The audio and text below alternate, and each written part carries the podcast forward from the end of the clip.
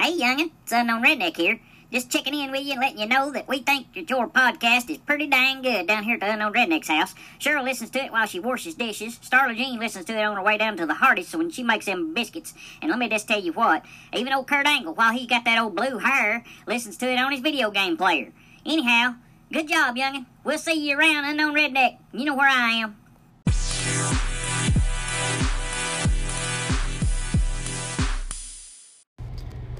Welcome back, folks, to the Shift Ender podcast. I'm your host, Drew McSalty. Want to give a big shout out, real quick, to my buddy Kevin at Kevin's podcast show. Uh, just, I have many podcasts that I listen to on a daily basis, but he has quickly become my favorite. Right now, he's doing a 21 day challenge. He's doing 21 episodes with 21 minutes of content every day and doing a great job with it. Some really fun and entertaining stuff. So, if you like podcasts, if you like political podcasts, if you just like to laugh, go ahead and check out Kevin's podcast show. It's available on everything that mine's on the Apple, the Anchor, the whole deal. So give him a shout, give him a like, give him some love. Folks, today I've got my partner Morton back here with me today. We're going to talk about a, a uh, an article that I found. It was uh, I can't remember where I found it. it some a couple of people had it posted. It was about Mayor Bill De Blasio defending his the big pay gap in separating EMS from cops and fire.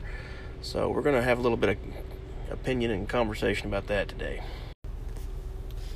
All right. So, in this article, Mayor de Blasio, who I'm going to go ahead and interject and say he's a tool, uh, says while he has a deep, deep respect for our EMTs and everyone who works at EMS, this is a quote he said, I think the work is different. We're trying to make sure people are treated fairly and paid fairly, but I do think the work is different. But it is a conversation that we continue to have with their representatives. Um, the contract has expired, and both of the uh, the unions up there are negotiating contract new contracts since just this past June.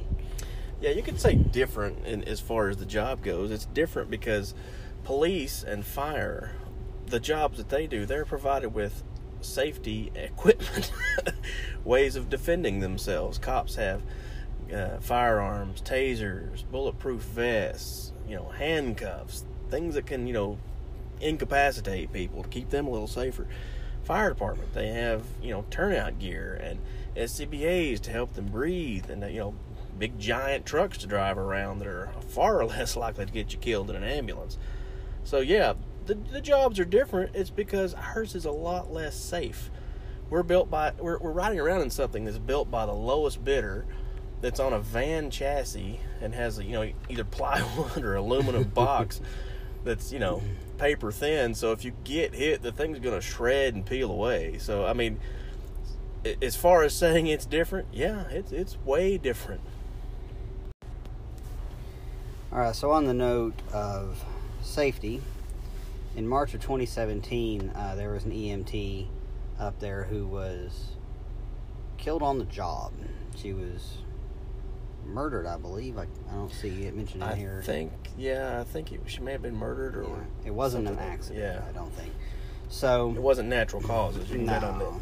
She was a 14 year veteran, and her pay was 48153 a year. Keep in mind, this is in the city of New York, which has an incredible cost of living just FYI, for where we're from, forty-eight thousand dollars at fourteen years is about what we would make, and our cost of living is half what it is up there or less. Yes.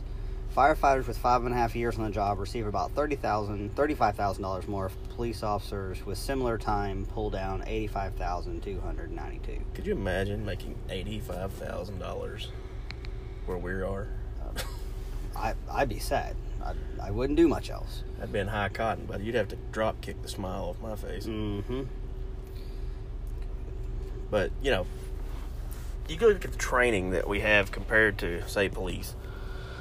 I don't know how long they're. I think it's 16 weeks their academy is. You know, yeah. to be an EMT alone is at least bare minimum two semesters by the time you do EMR and then basic EMT, and then another. I don't know, is it years or a semester for advanced EMT? I don't have a clue. That was after my time, but then you got a whole another year to be a paramedic, and then you got at least another semester to be a critical care paramedic. So I mean, you can have up to two and a half, three years just in actual time wrapped up in in education. That doesn't count any gaps in between, you know, while you're living life, working, whatever you got to do.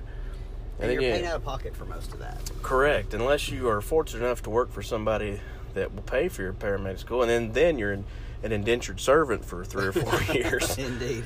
But I mean, you've got like the fireside. Now, granted, their academy's what eight, ten weeks, It just depends on where you're at. But they have a lot more levels that they can do. I'll give, I'll grant them that.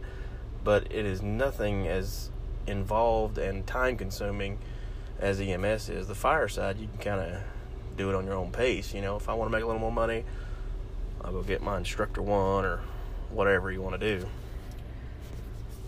One thing that uh, this article doesn't quite touch on, but every time we make contact with a patient and we transport that patient to the hospital, or even if we don't transport them, anytime we make contact with a person who's considered a patient, that is that is a legal document that we fill out. Our patient care reports are legal documents, and we're we're legally and ethically liable for what goes on with that person. We can be in a you know a world of hurt if we you know don't treat them appropriately, if we choose the wrong treatment or no treatment, or there, there's just so much liability wrapped up in it, and I feel like that is certainly worth the appropriate amount of pay. I mean, you think about not not only the, liability, but crap runs downhill in public safety. You know, when police don't know what to do with somebody, call an ambulance. Mm-hmm. When fire goes pick somebody up out on the floor and they don't, you know, they don't really feel like they're comfortable leaving them there. They don't know what to do with them. Call an ambulance. You know, you see somebody sleeping on the side of the road, call an ambulance. you know, somebody's taking a nap. It doesn't matter. You call an ambulance. I mean, we we we catch everything down here. Dispatch is the same way. You know, if, if they don't know what to do or who to send, send an ambulance. They'll figure it out. Yeah. Them boys on the squad, they're real smart. They They, know what they're doing. it out. They went to school. They have a lot of schooling. But I find it amazing that a person would even work EMS in New York City for 45,000, 48,000, whatever it was, dollars. Mhm. I mean, me personally, I make a lot more than that where we're from, and I guarantee you our cost of living is, is half what it is up there. I, I, I know a guy shortly after 9 11, uh, we had a firefighter come down for a parade where in my hometown, and he made like 63000 a year, but and he was he was an engineer. And I was like, man, that's a lot of money because you know this is 2001. I'm thinking that's that's a That's bunch sweet of money. deal, yeah. I could live. I could definitely live off that in 2001.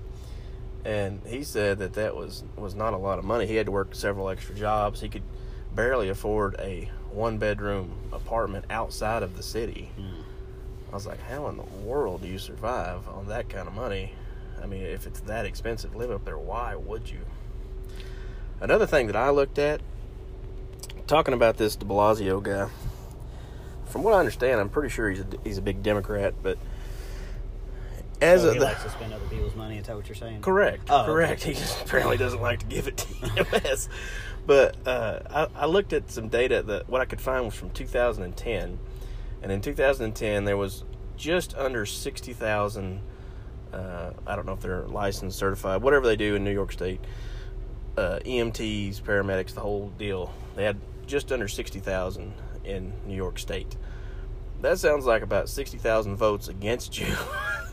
You might want to think about that. I mean, granted, some of those are probably you know crossed with fire and, and whatnot, but uh, still, I mean, And all the people they talk to how they influence the vote of their family members and their friends and the folks in their community. yeah, let's say every one of those knows four people. I mean, you know, quarter million votes goes a long way when it comes election time. So I was going to add in here the um, one of the union representatives for the EMS side kind of sent a statement to the mayor. It said our paramedic training is by far longer than any uniformed force in our city. We respond and engage side by side to the same incidents as our counterparts in the FDNY and the NYPD, yet we are not compensated or at least recognized as such. And I would imagine pretty much anybody working in public service across the board is, is going to be able to agree with that. you know, we're it, it's it's a group of three things that we're all interconnected. We all have similar goals, but you got one group that is just literally crapped upon. Oh yeah, I mean, everywhere I've ever worked, part time, full time, whatever. It's always been the same. You know, you, you always get crapped on. You get. I remember uh, a service that I worked for sent us priority one to a panic alarm one time, and I was like, uh, "Did you advise a panic alarm or a medical alarm?" They're like, "That's a panic alarm." I said, "What?" There's, but they said, "We don't have any officers available right now." I was like. Well, that's not my problem, man. I'm sorry, but She's like, well, it was a medical alarm also with it. I'm like, right, but still, that's not what we do. if they're getting their butt whooped right now, um, we're not the best people to be handling that scenario. Yeah, I mean, you want to give me a taser and and a, a firearm and the, you know the equipment and safety stuff that I need. Sure, we'll do whatever you want to, but there's gonna be a bump and pay with it also. Indeed. Just a side note, as a little bit of a statistic, there is approximately 8.623 million people as of 2017 in New York City alone. That's not the state, that's just the city. That's 8.623 million chances of getting hurt or injured or cussed at, spit at, crapped upon, crap thrown at you. Yeah, Hitting an intersection. I mean, that's a that's a that's a wad of people. Where we work, we've got roughly a half a million folks, and we get pretty overwhelmed at times too. But that I couldn't imagine making forty-eight thousand dollars a year, and, and I'm pretty sure FDNY runs about a million ambulance calls a year. It's somewhere in that realm. I can see that. That's a bunch. We did like eighty thousand last year, Yeah. and uh, yeah, that that's a bunch. All right. So, when the mayor was being interviewed about this, one of the reporters asked him how the pay disparity squared with his campaign platform pledging greater social and economic fairness. So, he's a hypocrite, one. We've determined that. And How do you even begin to talk I- about economic fairness?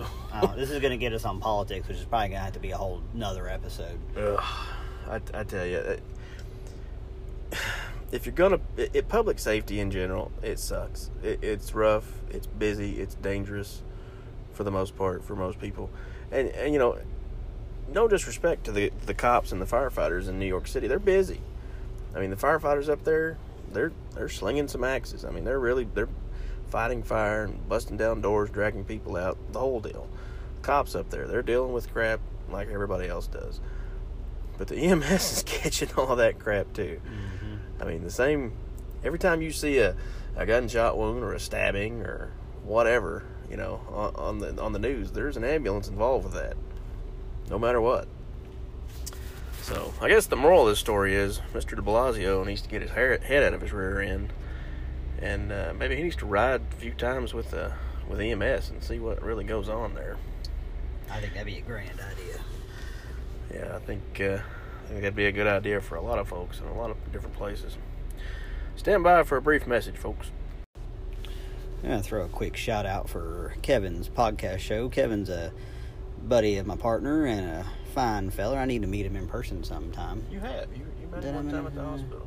Okay, well, you know, I was probably tired or something. You've slept I'm, since then. I have. Not enough, but I have.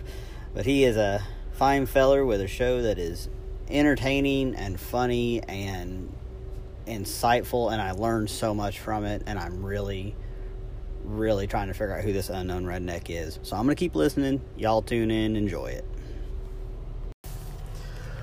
Well, folks, that wraps up this week's episode of the Shift Enter podcast. I'm going to thank my special guest Morton for being with me again.